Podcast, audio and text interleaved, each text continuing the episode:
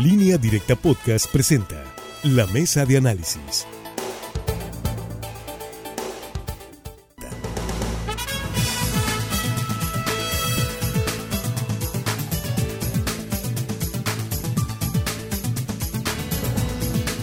Bueno, muchas gracias por continuar con nosotros en línea directa. Queremos felicitar en esta mañana al señor Federico Graciano, que está cumpliendo 93 años.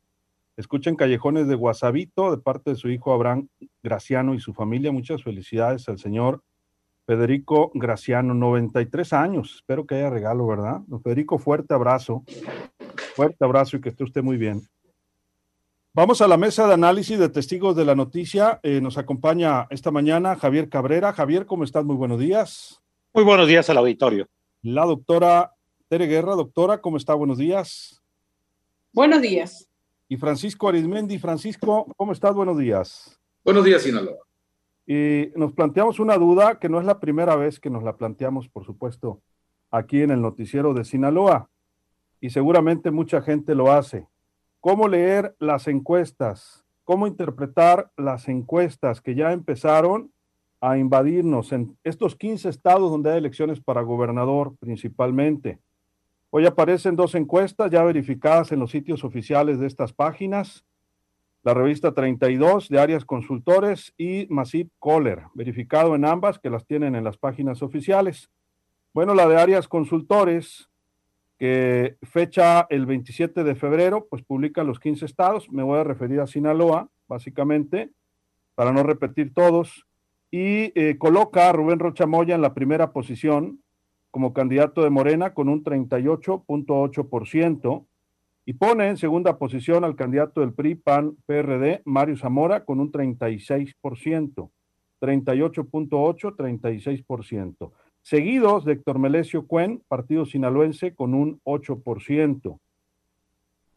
Sergio Torres, de Movimiento Ciudadano, con un 3.6%.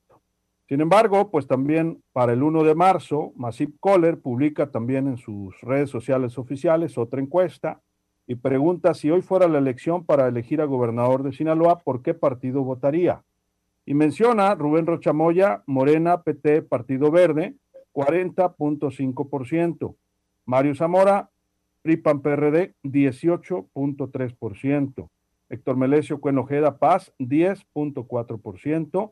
Sergio Torres, Movimiento Ciudadano 2.3%, otro 7.4%, no decide 21%. Así los datos, Javier, y cuando los medios los recibimos, pues de pronto también pues dan para el análisis y por otro lado, cuando lo recibe la población, pues a veces no, no sabe qué pensar. Javier.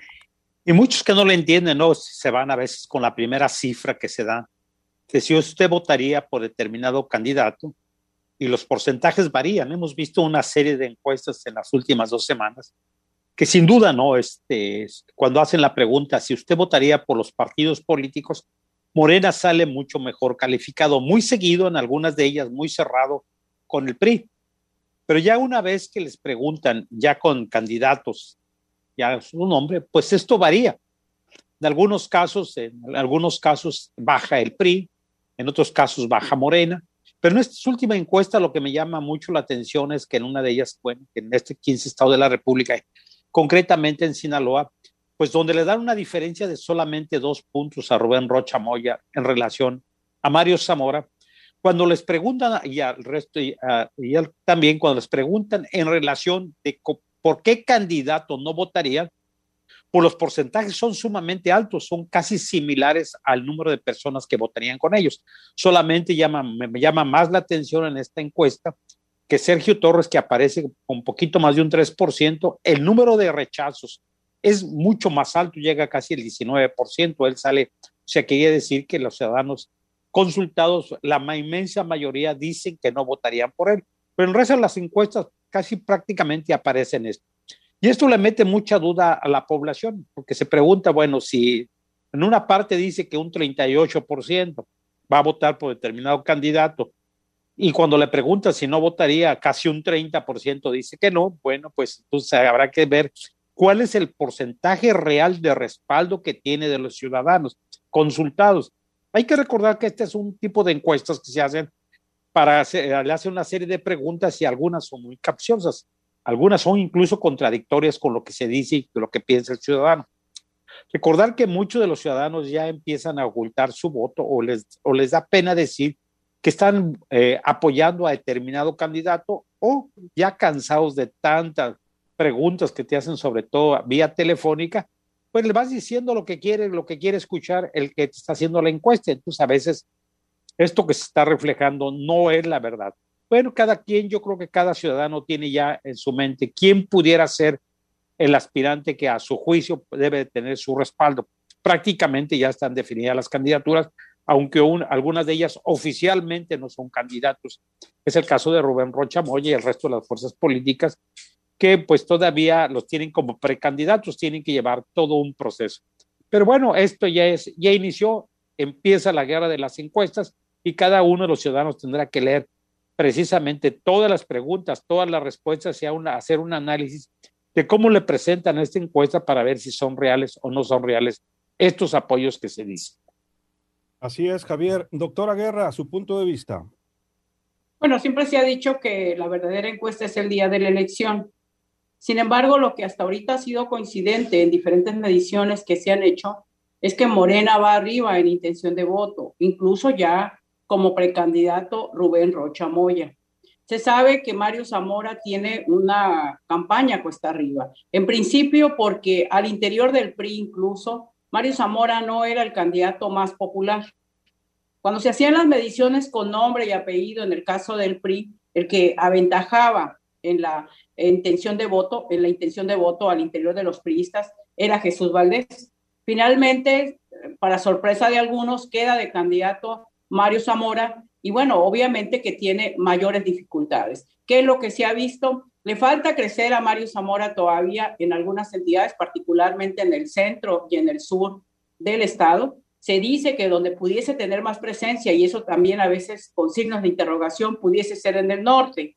Están haciendo cada quien su trabajo, hay diferentes mediciones, no se puede decir que la elección ya está definida desde ahorita. Creo que va a influir mucho cómo conectan los, los candidatos con el electorado, lo hemos comentado. El gran reto que tienen todos los partidos políticos y todos los aspirantes es hacer que la ciudadanía realmente se motive en una condición complicada como la que estamos viviendo, en un escenario donde los partidos tendrán que innovar para ver cómo hacen contacto con la ciudadanía porque se supone que no deben de repetir esos actos masivos que anteriormente realizaban. Entonces, no está sencillo, no podemos decir que el resultado esté dado, pero insisto, en diferentes mediciones, Morena sale arriba y Rubén Rocha también.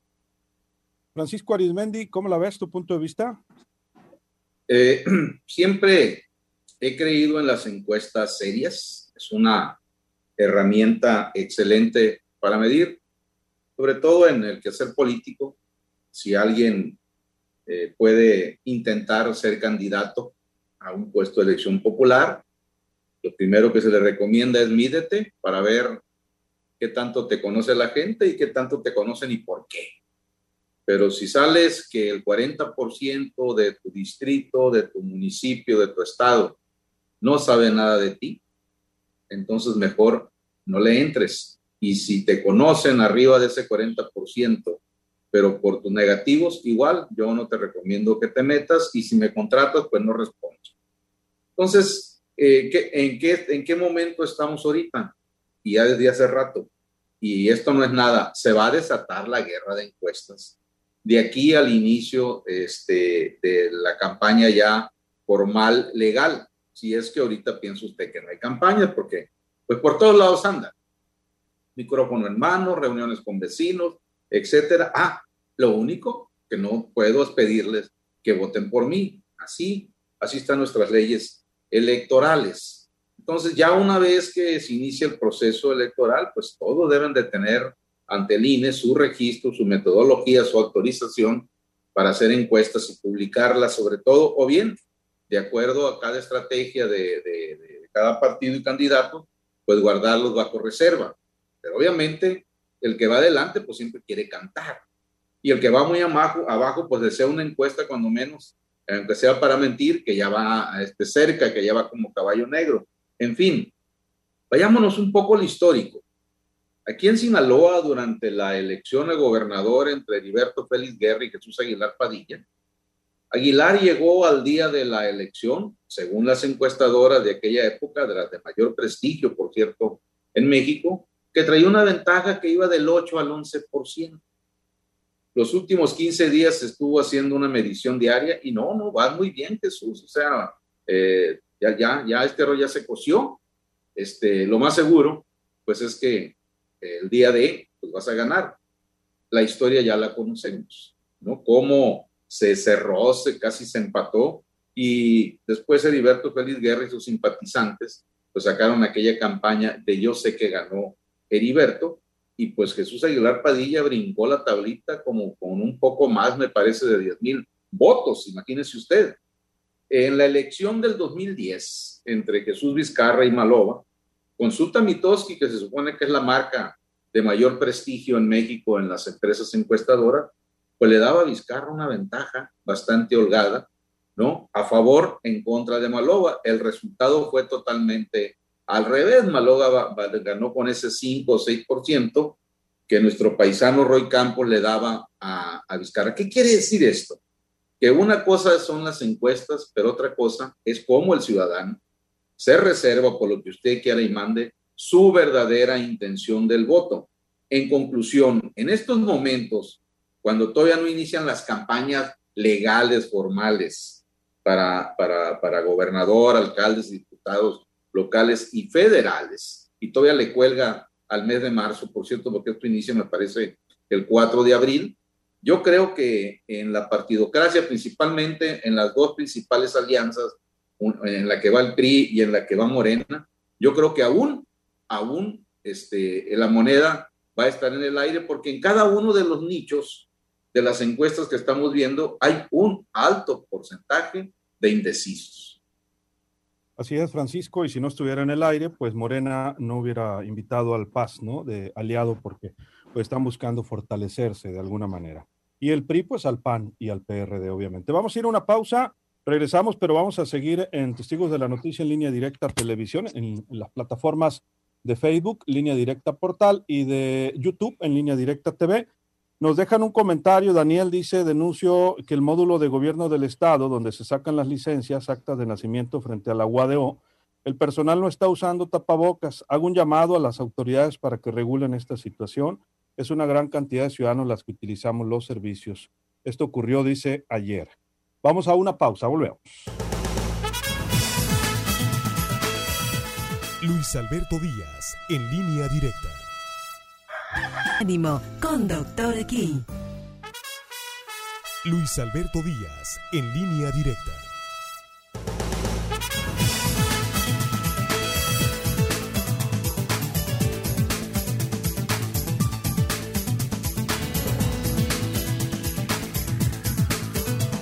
regresamos. Estamos platicando en el corte comercial que habrá que estar atento de las primeras encuestas una vez que inicie el proceso electoral el 4 de abril.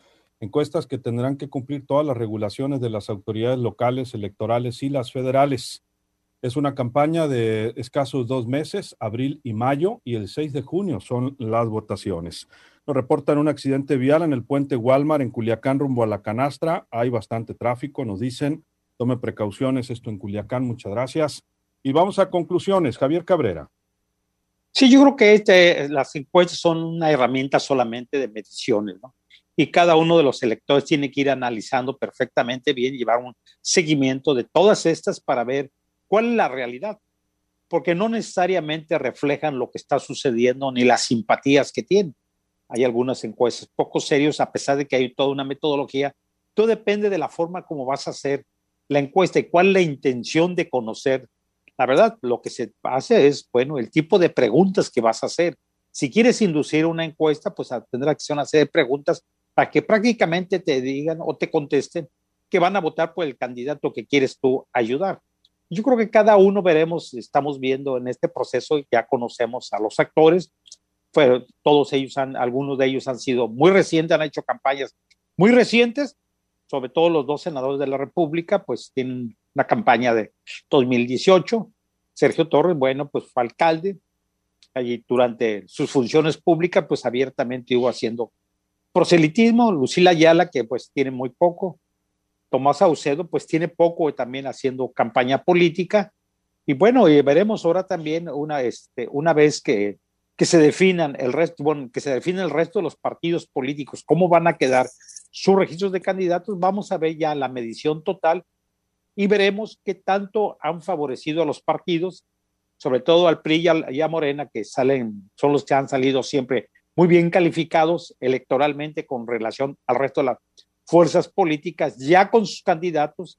Veremos qué, ve, qué dice la ciudadanía, si convencieron o no convencieron que los candidatos son los idóneos para responder. Y también el acompañamiento de los candidatos a alcaldes y diputados que los pueden favorecer o en algunos casos pues perjudicar. Ahí está el detalle, Javier, y el tema de los indecisos, pues eh, habrá que esperar cuándo, cuando empieza a bajar esa barra que en algunos casos supera el 20%. Conclusiones, doctora Tere Guerra. Sí, yo creo que se el tema de indecisos, el tema del rechazo a las personas, porque efectivamente lo que sobresale en estas encuestas es como Sergio Torres no logra crecer mucho, pero sí tiene una intención de voto en contra, o sea, un rechazo a su, a su pretensión, digo, con la relatividad de, lo, de, la credibilidad que puedan tener las encuestas, porque hemos visto mm, diversas encuestas varía de una casa encuestadora a otra. En estas dos encuestas que estamos comparando hay una diferencia significativa entre una y otra. Una le da una ventaja mucho más ahogada a Rubén Rochamoya, o sea, de más de 15 puntos, y otra lo, coloca con una ventaja de tres puntos. Entonces, realmente, pero también cuando vemos eh, ese rechazo, yo decía, creo que todos los partidos políticos, todos los actores políticos traen una un porcentaje de rechazo. Y eso tiene que ver con la insatisfacción que la ciudadanía tiene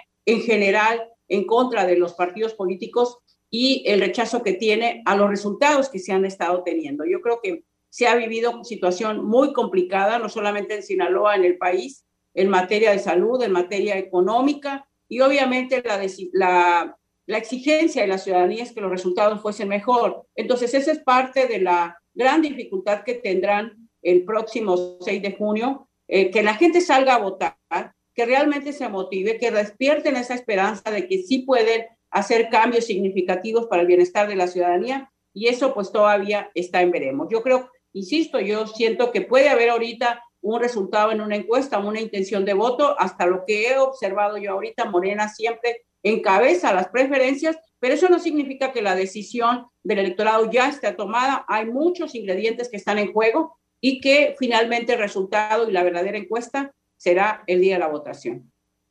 Así es, doctora, y será, como decían, pues una elección demasiado corta. Francisco Arismendi, conclusiones. Cuando el ingeniero Cuauhtémoc Cárdenas Solórzano gana por primera vez eh, la izquierda en la Ciudad de México, gana eh, la jefatura de gobierno, al arranque de la campaña, eh, las encuestas señalaban un alto margen a favor de Carlos Castillo Peraz. Y también entró de candidato Alfredo del Mazo Señor, exgobernador del Estado de México. A, medida que avanzaban las campañas, pues el resultado fue eh, pues muy claro. El ingeniero Cárdenas ganó con amplia ventaja. En tercer lugar quedó Carlos Castillo Peraz, increíble. Es decir, había arrancado con una ventaja bastante holgada y la fue perdiendo en el camino. Y así hemos visto aquí en Sinaloa también muchos ejemplos de ese tipo. El 2012 en la elección presidencial, que todos los días diariamente nos apabullaban las empresas encuestadoras de la ventaja que traía Peña Nieto con un margen bastante exorbitante, pero el 2012 una debacle para las empresas encuestadoras porque la mayoría, si bien es cierto que ganó Peña Nieto, pero no ganó con la ventaja que ellos decían. Ellos decían que iba a ganar hasta con un 13, un 19%, y pues resulta que López Obrador se quedó eh, pues como al 6 o al 7%, si mal no recuerdo, de, de Andrés Manuel López eh, Obrador. En el 2000, solamente una empresa encuestadora, que fue la de María de las Heras, que en paz descanse, fue la única que dijo que iba a ganar Vicente Fox Quesada. El resto le daba el gane a Francisco Buenaventura Labastida Ochoa. Y en los 90 había a nivel nacional una empresa encuestadora que era la más esperada siempre, la CEO, de, con base en Guadalajara, con una, traía una trayectoria esa empresa bastante, eh, con muchos aciertos, pero en los 90 eh, esa era la que más esperábamos. Y en 1998, ¿no? Pronosticó que iba a ganar la elección en Sinaloa Emilio Goicochea Luna, con una ventaja de 6 a 10 puntos, y pues resulta que fue totalmente lo opuesto. Gana Juan S. Millán con una ventaja, si mal no recuerdo, que fue casi hasta el 13%. Entonces, eh, ¿se equivocan las empresas encuestadoras? Sí.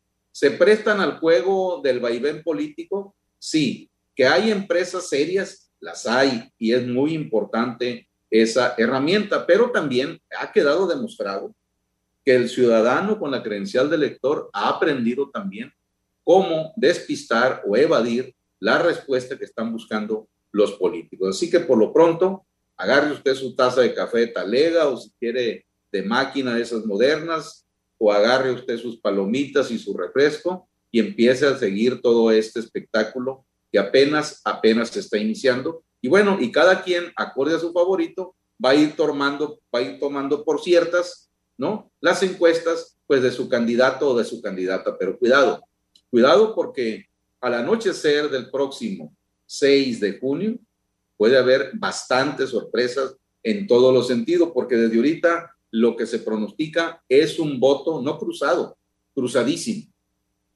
Así es, Francisco. Estamos hablando en esta mañana de las encuestas de Arias Consultores, que le dan 38.8 a Rubén Rocha y 36% a Mario Zamora. Todavía traen separado a, a Cuen con un 8%. Y la de Masip Kohler, ya lo comentaba también, que le dan eh, muy diferente porcentaje, un 40.5 a Rubén Rocha de Morena y un 18.3% a Mario Zamora de PRIPAN PRD y a un 10.4% eh, a Héctor Melesio Cuenojeda.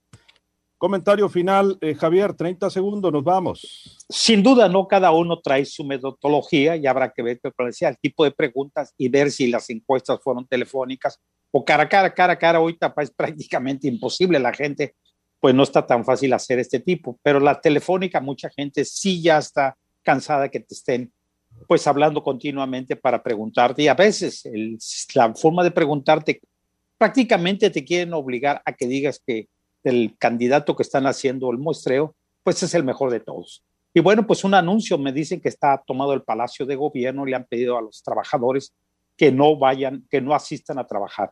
Parece que son los jubilados quienes tienen tomado nuevamente el Palacio de Gobierno. Pues muy buenos días al auditorio, sí, ah, así es. Verificando, del Estase. Parece que no sé, no sé si son maestros o del Estase, ¿no? Pero me dice que son jubilados y a los burócratas les han pedido que no asistan a estos momentos a trabajar. Bueno, estamos verificando entonces. Javier, muchas gracias. Buenos días. Muy buenos días al auditorio. 30 segundos, doctora. Nos vamos. Yo creo que la encuesta también está en la calle. Más allá, o sea, eh, hay expresiones de la ciudadanía.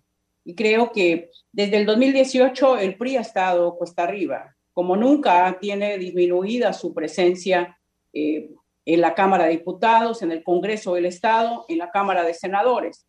También no va a repetirse el fenómeno del 2018. Y digo porque eh, pudo construir una victoria aplastante Morena, lo vemos en los distritos de Sinaloa, lo vemos en las principales alcaldías, pero no necesariamente esto se va a repetir. En principio, porque ha habido insatisfacción con los resultados que se han presentado en algunos rubros por parte de Morena y porque ha habido insatisfacción con el desempeño también que han tenido algunos actores políticos. Entonces, obviamente que eso ha obligado a Morena a hacer acuerdos políticos que también pueden restarle o sumarle. Todavía esto se verá, pero hasta ahorita, según diferentes mediciones, como digo, cada quien le da su lectura, aventaja todavía en, las, en la mayoría de las gobernaturas y particularmente en Sinaloa. Pero esto no significa que el resultado ya está. Cada candidato y candidata tendrá que hacer su trabajo, motivar al electorado, porque creo que todavía hay una franja de indecisos bastante importante.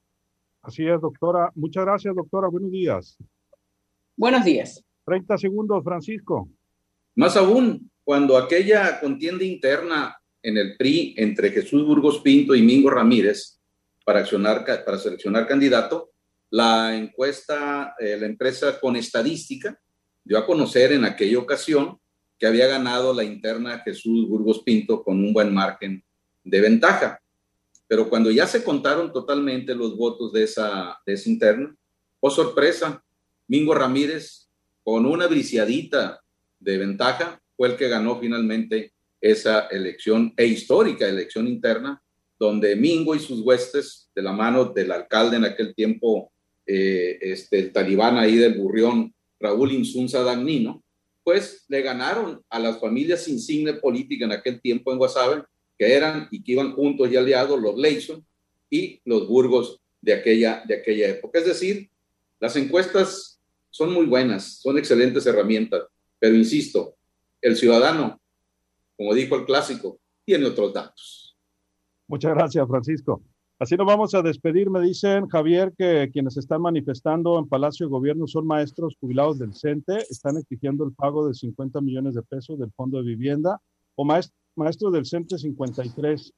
Eh, lo que tienen bloqueado es el interior de la pluma de acceso al sótano de la unidad administrativa y generalmente ya me ha tocado a mí, toman también las puertas de los elevadores. Así Eh, es. ya hay policía estatal ahí en el acceso a la pluma, me han compartido algunas fotografías, es una manifestación pacífica, sin embargo, pues presionando a este pago son 50 millones de pesos que aseguran quedaron etiquetados para la devolución del Fondo de Vivienda Jubilado Suspensionado de la sección 53 del CENTE, recursos de los últimos años, dicen los profesores. Pues quedamos... Luis, Luis, quiero Vale. mandar un abrazo y cumple 66 años el Baburía, Rosendo Federico Arce Reina, 66 de allá de Baburía, municipio de Leiva, de Sinaloa. Un abrazo, Rosendo Federico, a darle. Nomás un abrazo. Y el regalo de siempre, la amistad Sí. eterna e infinita. Un desayunito por ahí, que sea. Bueno, en cuanto, en cuanto vaya para allá, venga para acá, ya sabe que para eso me pinto solo. Y por cierto, ando lepe. Ándele. Muchas gracias, Francisco. Buenos días, Sinaloa. Buenos días. A nombre de todo este equipo de periodistas, soy Luis Alberto Díaz. Que la pase de lo mejor.